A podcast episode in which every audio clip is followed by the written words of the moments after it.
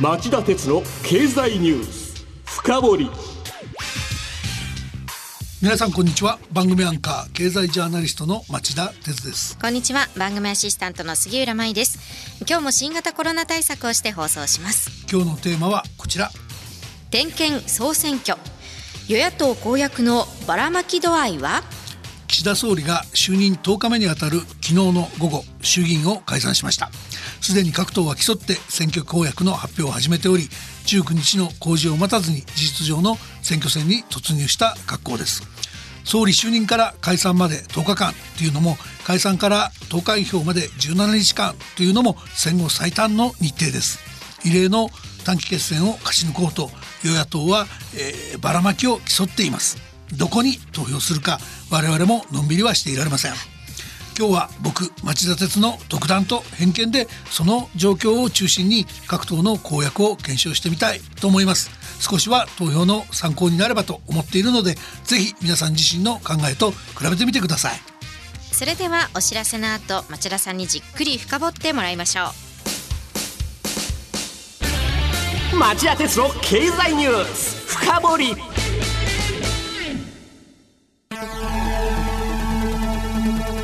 番組アンカー経済ジャーナリストの町田鉄です。アシスタントの杉浦舞です。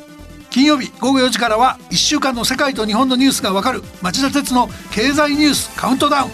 午後5時35分からは経済ニュースをとことん掘っていく町田鉄の経済ニュース深掘り。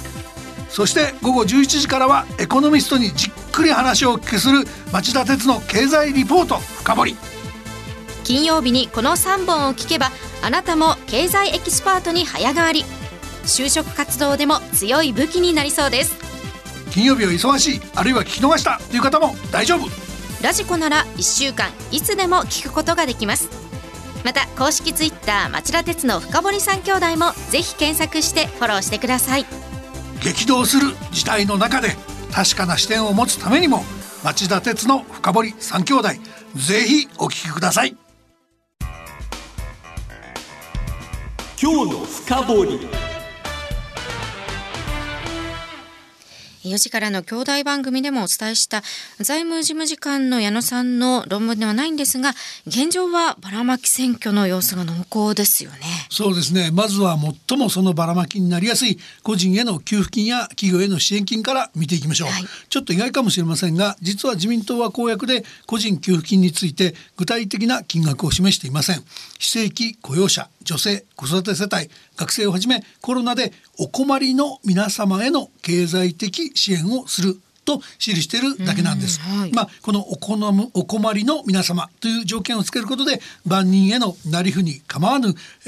ばらまきではないという意味も込めています、しかしお困りの皆様をどう定義して選び出すのか、具体的な方法が示されておらず実現にとんでもない時間がかかる可能性もあります。こうした表現は企業や自営業者への支援金も同様で、中小企業小規模事業者への協力金、月次支援金の支給迅速化、実質無利子、無担保融資、返済猶予の要請、事業再構築補助金をはじめフリーランスの方々を含めて雇用と事業継続に必要な支援を届けますと、必要な支援という条件を入れたり、来年春まで見通せるよう地域業種を限定しない事業継続事業再構築支援を事業規模に応じて実施しますと、来年春までという次元を切ったり、飲食宿泊文化芸術エンターテインメントなどの業種の事業継続を着実に支援するとともに、コロナ後の時代に向けた新たな取り組みを支援しますと業種を飲食宿泊文化芸術エンターテインメントに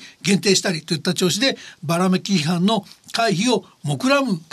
む格好をしてるんですね。でもう一つの与党公明党はどうでしょうか。ある種の役割分担なのかもしれませんが、公明党は0歳から高校3年生まで全ての子どもたちに未来応援給付1人当たり一律10万円相当を届けますとか、非正規雇用労働者などが月10万円の生活費を受給しながら無料で職業訓練を受けられる求職者支援制度を拡充しますと明確に金額を盛り込みました、はい、でこのあたりは両党の都合のいいように有権者に解釈してもらうためのからくりなのかもしれませんね。で岸田総理も自民党も給付に前向きのようなんですが、生活に困ってない世帯の子どもも含めて公金をばらまくほど日本の財政には余裕があるとは言えません。加えて、岸田総理は年内に数十兆円規模の経済対策を策定すると繰り返し、それによってコロナ対応と景気回復に万全を期すと言いますが、4月の段階で今年度予算の予備費がおよそ30兆円も残っていたはずです。かなり残ってるかもしれないのに、その執行状況も定かにしないで、なぜプライマリーバランスの目標、財政再建の目標まで棚上げして巨額の経済対策を今編成してばらまこうとするのか、首をかしげざるを得ない姿勢ですよね。でしかもですよ、カーボンニュートラルやデジタルトランスフォーメーションといった期待分野の成長戦略は自民党の総裁選の時からほとんど進歩が見られません。成長と分配の好循環っていうキャッチフレーズがうつろに聞こえるのは僕だけじゃないと思いますが、皆さんいかがでしょうか。確かに分配というのが際立っていて、成長の話薄れてしまってますよね。では続いて野党の公約の実現性はどうでしょうか。はい、最大野党の立憲民主党は新型コロナの影響を受けた中間層の支援策として年収1000万円程度以下の個人を対象に所得税の一時的な実質免除や低所得者への年12万円の給付を表明しました、はい、時限的に税率を 5% に下げる消費税減税も明記しました、新型コロナに対応した医療介護従事者には医療金20万円を支給するとも書き込んであります、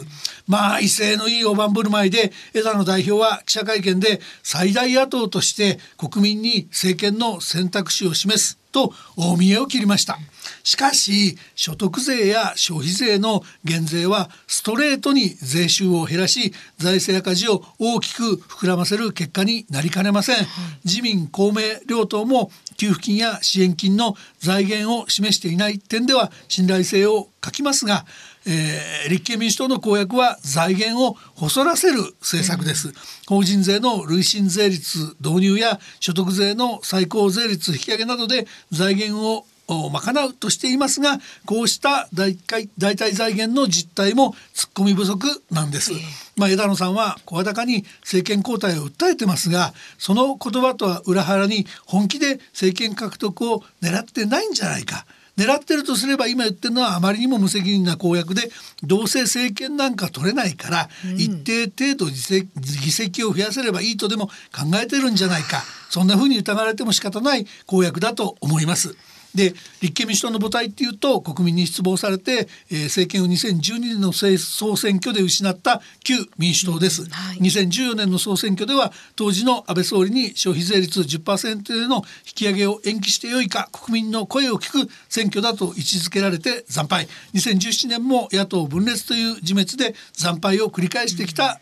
経緯があります、今回は共産党との選挙協力が成立し、過去3回よりは前線が期待されていますが、こんな根拠なき大盤振る舞いを掲げているようでは賢明な有権者に敬遠されかねません。おっしゃる通りですよね。政権を取ったら本当にできるのか、ここは冷静に判断したいですね。では他の野党はどうでしょうか。もうケチばっかりつけてるねって言われそうで言いたくないんですけど、もうどの野党の主張もばらまきそのものっていうのが率直な印象です。そうですか。これは野党第一党の立憲民主党に言い負けてはいけないという動機が強く働いてるからなのかもしれませんが、共産党、日本維新の会、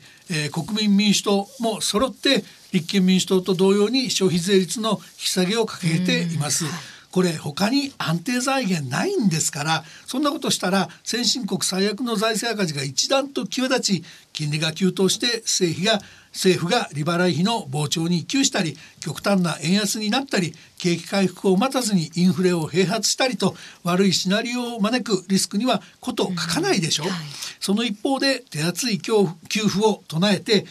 財政支出も増やせっていうんですから、もうとても現実的な主張とは思いません。アメリカやヨーロッパではコロナ危機を経済危機にしないための財政や金融の緊急経済対策の手締まいが始まろうとしているんです。 FRB は11月半ばにもテーパリング量的緩和の縮小を始める構えだし、バイデン政権や EU はインフラ整備やカーボンニュートラルの政策対応に必要だとして増税論議に着手しているぐらいなんです。さらに G20 の財務大臣中央銀行総裁会議は原油高や物流の停滞に伴うインフレの勃発長期化に懸念を表明、必要ならば遅滞なく金融を引き締めるよう呼びかけています。世界と日本を取り巻く環境は、数ヶ月前数週間前とは一変しており、与野党は給付金や支援金で人気取りをする時期が終わったと自覚すべきなんです。そしてそういう変化に対する新たな対応の必要性を訴えていかないと先の見える有権者にはそっぽを向かれてしまいます。衆議院選挙の投票率の下落傾向が続いていることを思い出してみてください。前回2017年の選挙も 53.7% で過去2番目の低さだったでしょ。もう少し与野党とも先を読む目が必要なんじゃないでしょうか。そうですね。では時間がなくなってきましたが、各党の外交安全保障政策についても触れていただけますか。はい、中国のとどまるところを知らない軍拡や台湾への圧力のほか、北朝鮮が従来のミサイル防衛では対処しづらい極超音速ミサイルの実験をしたことなどがあり、自民党は相手のミサイル発射拠点を叩く敵基地攻撃能力の保有に道を開く防衛力の抜本強化を訴え始めました。岸田総理は外交安保の基本方針である国家安全保障戦略防衛大綱、中期防衛力整備計画の改定を視野に入れるということを明らかにしています。で、僕もある程度そういう備えは必要だと思っていますが、その一方で外交によって相手国に軍事力を使わせない努力への言及が少ないのが自民党の一番気がかりなところでしょう。その点は連立与党の公明党が伝統的に中国との友好関係を重視しており、もしかしたら自民党の行き過ぎの歯止め役として期待できるのかもしれません。あと一方の立憲民主党ですが、こちらは、専守防衛のこだわりを捨てきれずにいます。外交安保に関する公約の冒頭に平和主義と専守防衛を旨とすると挙げたのは心情的には理解できますし、専守防衛が本当にそれできるんならいいんですが、東アジア地域の昨今の緊張の高まりと新たな兵器の登場を考えると心もとない気がします。ただ尖閣防衛を視野に、領域警備と海上保安庁の体制を強化する法整備を進めると公約していることは評価できるし、政策集の方で香港などでの、人権問題を不安したのもいいんじゃないかと思います、はい。あとは野党内でも、日本維新の会や、国民民主党は立憲民主党よりの柔軟な姿勢を見せています。あと本当は経済安保も大きな争点なんですけど、ごめんなさい、もう今日はあんまりもう時間がないのでまたの機会にお話しさせてください。以上、今日の経済ニュース深掘りでした。番組への感想質問などがありましたら、ラジオ日経ホームページ内の番組宛メール送信フォームからメールでお送りいただけます。またこの番組はオンエアから1週間以内ならラジコのタイムフリー機能でお聞きいただけます。詳しくは番組ホームページをご覧ください。さて、今夜11時からの町田鉄の経済リポート深掘りは、アフガニスタンタリバン政権復活で周辺国に激震と題しまして、日本経済研究センターの山田豪主任研究員に町田さんがインタビューします。それでは今夜11時に再びお耳にかかりましょう。さようなら。